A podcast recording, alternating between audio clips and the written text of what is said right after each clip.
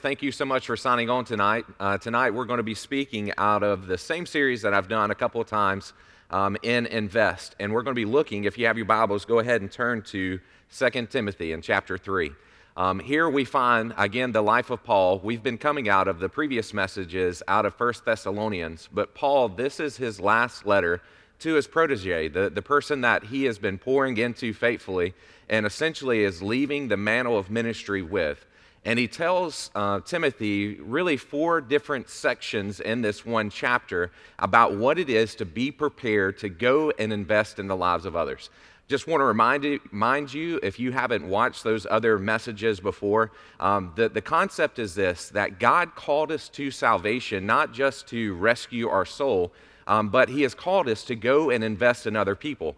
Um, he gives us two specific terms one being a disciple maker, that He is calling us to take what He has taught us and invest it in the lives of other people, but then also He calls us to be witnesses.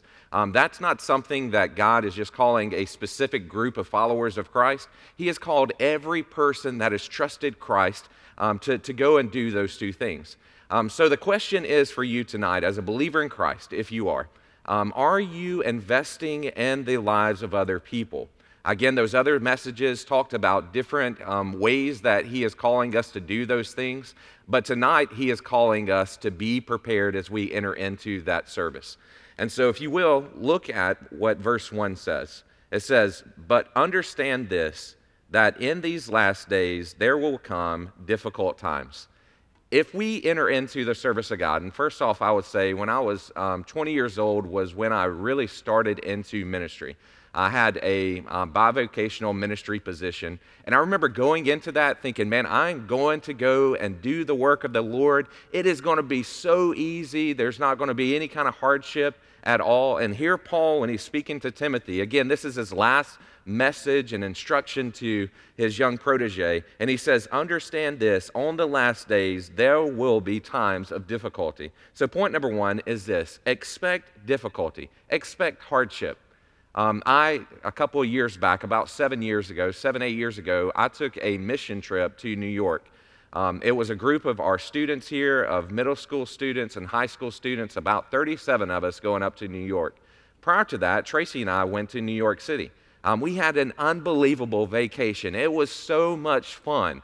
Um, we uh, went and traveled around, saw the different sites, used public transportation, stayed um, around Central Park. We did the Central Park tour. So when I was taking these 37 students up there, I thought, you know what? I have such a great memory of New York City. It was just amazing. Um, now you fast forward through our seven days with having public transportation with these 37 middle school and high school students. The stress of getting them in and out of the subway, um, the stress of maneuvering Central Park, the stress of taking them downtown.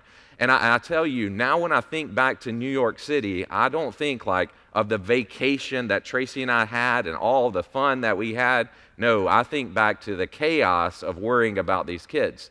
Well, at times when we are investing in other people, we can get that very same way.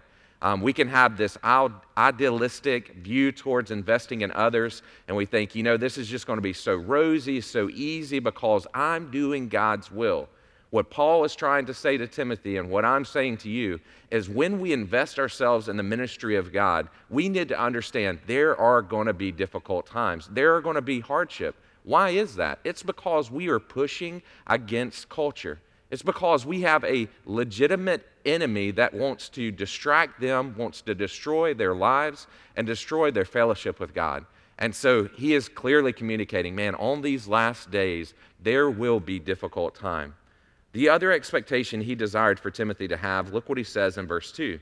He says, For people will be lovers of self, lovers of money, proud, arrogant, abusive, disobedient to their parent, ungrateful, unholy, heartless, unpleasable, slanderous, without self control, brutal, lovers of good, treacherous, reckless, swollen with conceit, lovers of pleasure rather than lovers of God. So, point number two is this expect their heart condition and their character to be different than yours. So, we being believers in Christ um, and, and pursuers of God, there should be a stark contrast to the people that we're trying to invest in. We need to go in there with the clear expectation that these people are sinners just like us.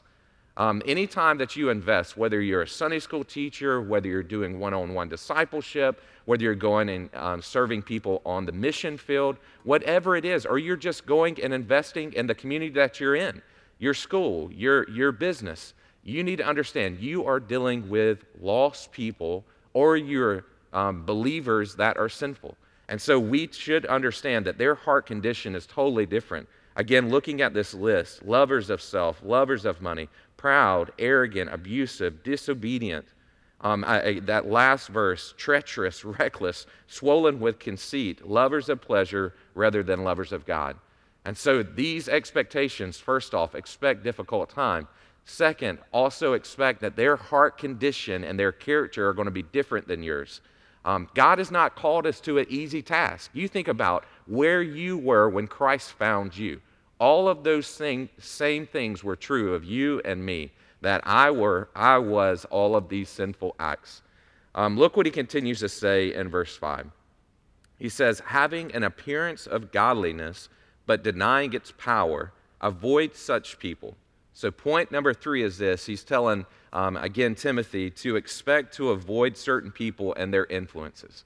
Uh, I think this is the hardest thing to do if you've really bought into the understanding that God has given this clear command for us to invest our lives in other people. Um, that we are to pray about the people we allow to consume our time um, that there are certain people, and just this next section, um, Paul is going to communicate to Timothy what these people, these types of people, that he should avoid, who they are. But there are going to be times that people come in and out of your life, and it's not for the benefit of their spiritual growth, it's actually to um, be a time sucker in your life. And, and, it sounds terrible, but it's so true. Um, so, looking at this second section of who should we avoid, in our lives. Point number five is this again, look what he says in verse number five. He says, having an appearance of godliness but denying its power. Point number um, one is this people who are playing religious games.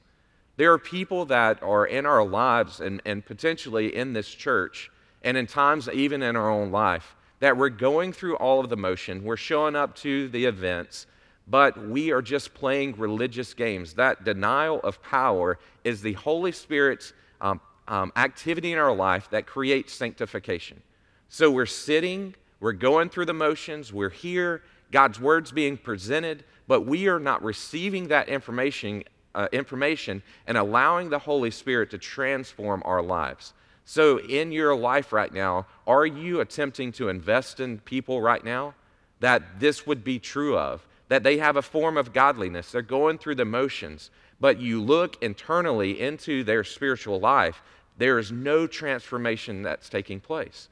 Now, should you stop loving and stop reaching out to that person? No, that's not what I'm saying. But what I'm telling you is this that we can um, waste our time trying to invest in people that are not receptive to it at the moment. Uh, the next point is look at what he says in verse 6 For among them are those that creep into the households and capture weak women, burden them with sin, and lead them by various passions. So, point number uh, two is this people who use religion to exploit and lead others astray.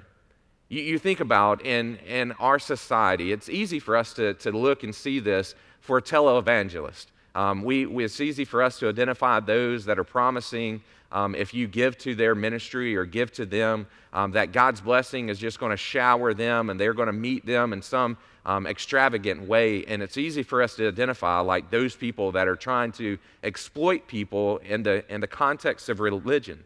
Um, but this takes place also in our own lives or in our own ministry area where they're showing up with the wrong motivation. Um, now, in times that, that can, uh, God can use that. I, I, remember when I was a middle school kid, uh, transitioned to high school. I went to a youth event uh, my, in between my eighth grade, ninth grade year. My only reason going to that beach camp was a, the purpose of hanging out with my friends and hanging out and seeing some ladies, you know, and that, that's just truthful on my side. Um, but God captured me in those moments. There's a difference between you not knowing why you're showing up to the event because that might have been impure motivation on my heart, but God had the intention of speaking to me at that camp and rescuing my soul. Um, but the question is this when you are showing up, or when they are showing up, are they coming for the purpose of hearing from God and receiving from God? And so the first person, again, that we should avoid are people that are just playing those spiritual games. The second is the people that, that are hanging out, that are in our lives, um, that are not trying to receive the Word of God, but trying to look for ways to exploit other people. Um, the next person that we should avoid is this. Look what he says in verse 7. He says, always learning, but never arriving to the knowledge of truth.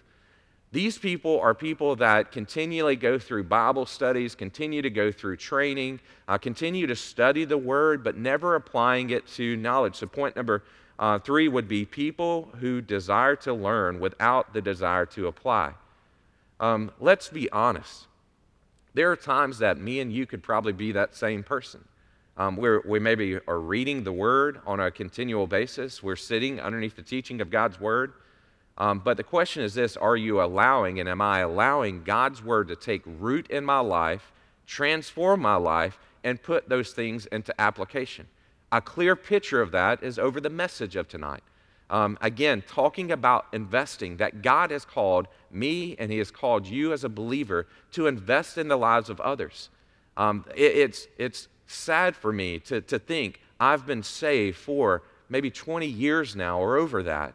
And um, how many of those years I never witnessed to people, I didn't work to disciple people, I wasn't looking for ways to invest in other people's lives. I was living a very selfish life, just absorbing the grace of God myself, um, desiring for His blessing on my life, and looking towards salvation and being reconciled with Him for eternity. But not thinking, God, you have planted me here on this earth. And, and your goal is to glorify yourself through my life, through my character, through my witness. And I should be looking around for people that I should be investing in. And so the people that we should avoid are the people that, again, are just, you know, learning, always learning, but never applying the truth of it. The last person that Paul warns Timothy about is this just like Jannes and Jambres um, opposed uh, Moses, and here I want you to think, going back to Pharaoh, these were two sorcerers that, that Pharaoh had, so that these men also opposed truth uh, men corrupt in mind and disqualified regarding to the faith. So the two things that he draws out is they have a distorted mind, they have an evil mind, and they're, they're not believers. These types of people being around us, that they think evilly and they practice evil because they are lost. He says, But they will not get very far, for their folly will be plain to all, as it was for these two men. Um, what he's saying is, um, again, going back to that reference that, that Paul is making, these two men, if their, their counterfeit version of what God was doing was plain to everybody. And here, these people will be people that are practicing faith and doing faith, but you understand, as you look at their life, you understand that's not real. That's not real faith. Um, I want you to think about people maybe that you know that they are claiming Christianity, but once you are around them, you realize, man, they, this doesn't match what Scripture says. Um, the question is this more internal, introspective. When you claim Christianity, when you say that you're a follower of Christ, and people around you, your family, your friends, your coworkers, your classmates, when they, they hear you claim Christ, does how you practice Christianity match up with that statement, that thing that you're saying about you? Here, when we are pursuing Christ and we're looking to invest in other people, again, these th- uh, four types of people we should avoid those that are just going and playing religious games, those that are trying to exploit other people, those that are just learning but never applying, and then these people that, um, point number four would be people who oppose or distort the truth of God. Those that are trying to distort, manipulate, and change the truth of God to saying, you know what, hey, I understand Scripture says that you're supposed to be a witness and disciple maker. These people say, you know what? You don't have to do that. You don't have to invest. You don't have to pour your life out in someone else. You can just sit and absorb. So, how should we, the, the third section in this one chapter is this um, how should we stand out as believers? Because the most prominent way that you're going to invest in other people is how you live your life. Like he is going to he's going to allow you and we should vocally speak into other people's lives, but the observation of our life should be a standing witness in the life of other people as well. Um, so look what he says in verse 10, and we'll break down this verse into multiple points. Look what he says. He says, You, however, have followed my teaching, my conduct, my aim in life, my faith, my patience, my love, and my steadfastness. So, here, just in this passage, again, Paul pouring himself out, investing himself out in young Timothy. This is his last letter. After this, shortly after, Paul will be put to death. But he again is pouring himself out and he's saying, Young Timothy, this is how you're going to stand out in the midst of this wicked generation. Point number one the teachings we follow. In your life right now, the, the teachings that you are following, who you're allowing to speak into your life, what you're, you're saying is valuable in this life. When people look at that, man, they're influenced by that type of teaching, their instruction. I think about that as a parent. Um, what am I communicating to my kids that is important? Because verbal communication is one thing, but what we are actually following, the instructions that we're following, that's how they know what's important to Garrett and for Tracy. So, for you, when you think about the people that you're investing in, those people are hearing what you say, but they're also watching what you follow. Point number two is this our character and conduct. Our character and conduct. Have you ever heard the statement, um, do, what I, do what I say, not as I do? That is terrible, especially if we're trying to invest in, in other people's lives. They should be able to look at our conduct and model our conduct with what matches up with Scripture. And that's exactly what Paul was saying to Timothy again. He says, You know, you, you understand how um, I have taught you and my conduct, my aim in life. So, point number three is this my life purpose. You think about the mission of your life. Just take Paul for an example. Uh, Paul being a persecutor of the church, a persecutor of this new religion, and then all of a sudden his life is totally transformed by the person of Jesus Christ. And then the rest of his life is in sacrifice to this mission, this good, establishing churches and pouring himself out into other believers and other leaders.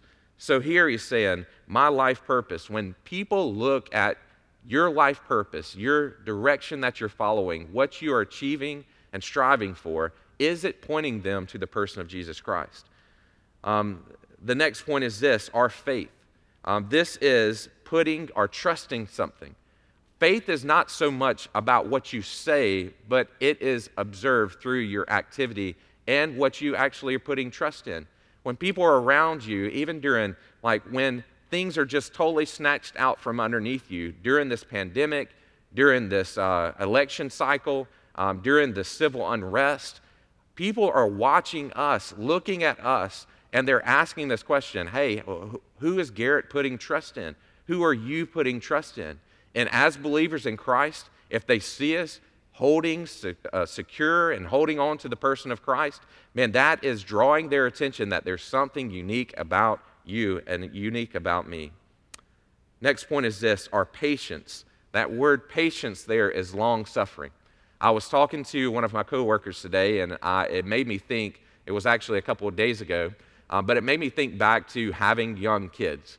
Uh, for those of you that are parents, can you remember those long road trips with the two kids in the back seat and they're either fighting or a young infant crying, and just how in your mind you're thinking, This is driving me crazy.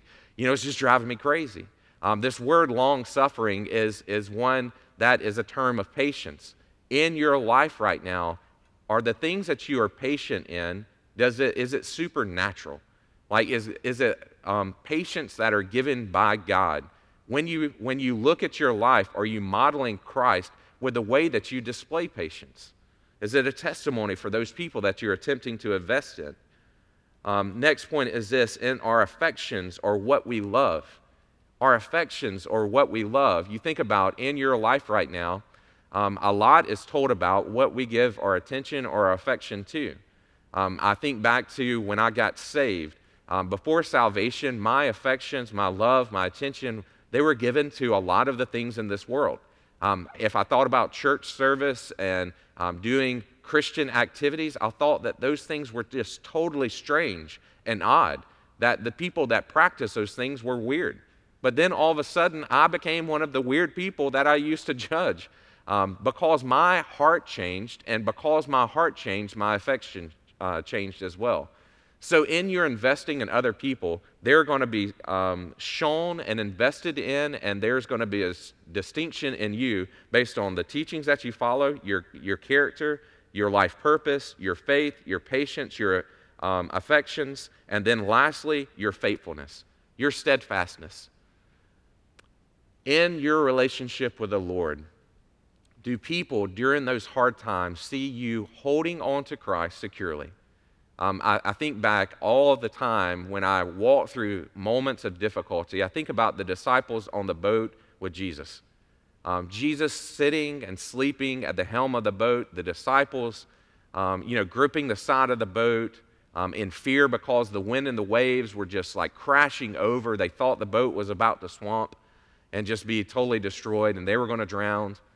And, and their fearful plea, they woke up Jesus and said, Jesus, you know, don't you care we're about to drown? And Jesus stands up and he rebukes the wind and the waves and he says, Peace, be still. And it said that the wind and the waves just totally quieted down. And he looked to the disciples and he says, Why do you doubt? And the disciples are thinking, Who is this man? Understand in our heart and life, when when things are just totally out of control, we have the steadfastness and faith because we have the creator of the universe that not only is in control of everything, but he loves me and he loves you. And we can remain faithful to him and we can be at peace in him because he is in love with us and he is totally in control of everything that's going on in our lives. And when we walk securely in that manner through moments of difficulty, the people that we're trying to invest in see that activity and practice of faith in our life. And again, it turns their heart's attention not to you and not to me, but to our Heavenly Father. So, the last section that he walks through is this in this chapter How do we stay grounded? So, he talks about, again, what we should expect. Then he talks about the people that we should avoid. And then he talks about how we should stand out. And the last section is talking about how we, as believers in Christ, in these moments, stay grounded. Look what he says in verse 11. He says, again, he's talking about remember these things my persecution, my suffering that happened to me in Iconium and um, Antioch and Lystra. It says, which persecution I endured, yet from them all the Lord rescued me. Indeed, all who desire to live godly lives in Christ Jesus will be persecuted. I underline that again. All who desire to live godly lives will be persecuted. That should leave in our heart and mind this question. If you're not facing difficulty, opposition, persecution, are you attempting to live this godly life? Now, none of us would choose to, to desire that. But again, looking at the, the time frame of our life being this brief moment on this earth, that, that in the concept of eternity, this is just a small window of your existence. And if this is the only time that you're going to face hardship for the cause of Christ, hardship for the purpose of His glory, hardship for the expansion of the gospel, isn't it worth it? Isn't it worth it that our King, our Savior, our Lord is glorified through our lives through this small window. And often we would choose the other option to say, this path is going to, to promise hardship.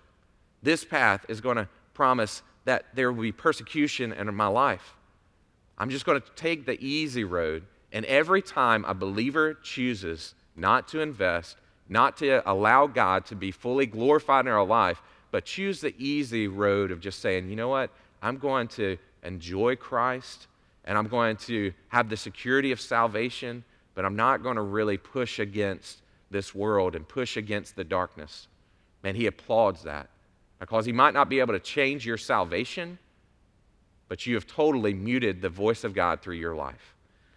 Look again. Our, so, point number one would be this um, How should we stay grounded? Remember people's past faithfulness. Here, when Paul is saying this, he's saying, Hey, remember the, the persecution that I faced on my missionary journeys in um, Antioch and Iconium and Lystra. He's saying, Remember those hardships, but he says, um, I endured them all, and the Lord rescued me.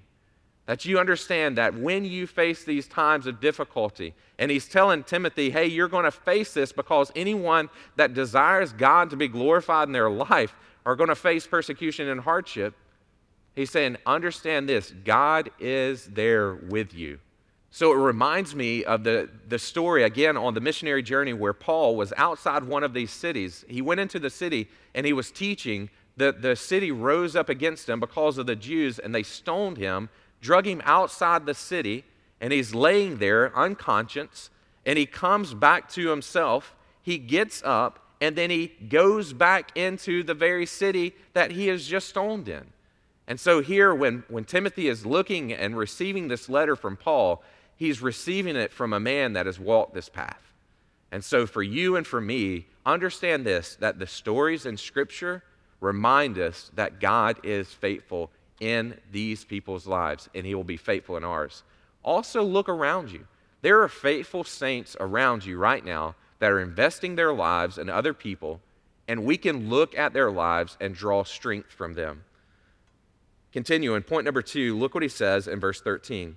He says, While evil people, people and impostors will go on from bad to worse, deceiving and being deceived, but as for you, continue in what you have learned and firmly believe, knowing from whom you have learned it, and how from child, childhood you have been acquainted with the sacred scriptures, which are able to make you wise for salvation through faith in Christ Jesus. Point number two is this don't be swayed by others, but hold on to truth. Don't be swayed by others, but hold on to truth. And this is a truth about this series of Invest. The majority of the people that claim that they are followers of Christ are not looking for ways to disciple other people. A majority of the people that claim to know Jesus Christ as their Savior are not looking to witness to other people.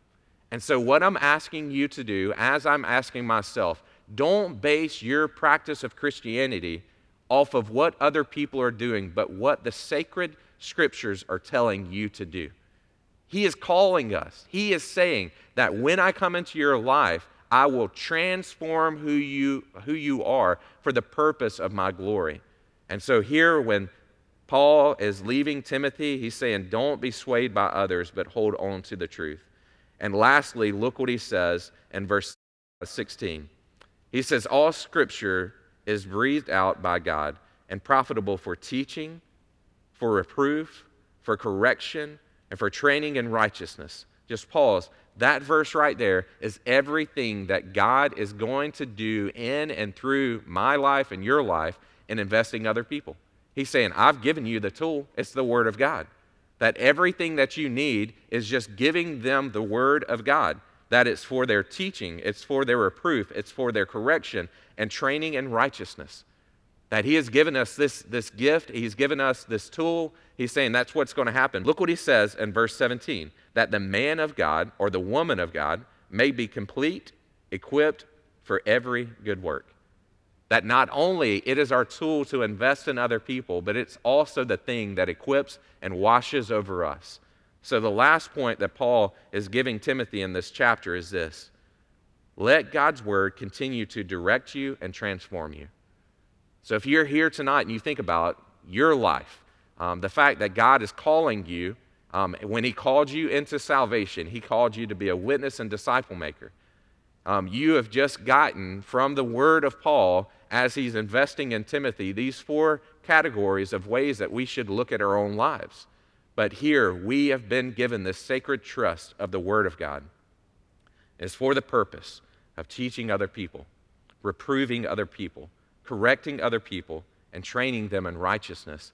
But then also, as we receive this Word, it transforms our lives. here are three closing questions. Number one is this Are you willing to struggle in order to invest in other people's lives?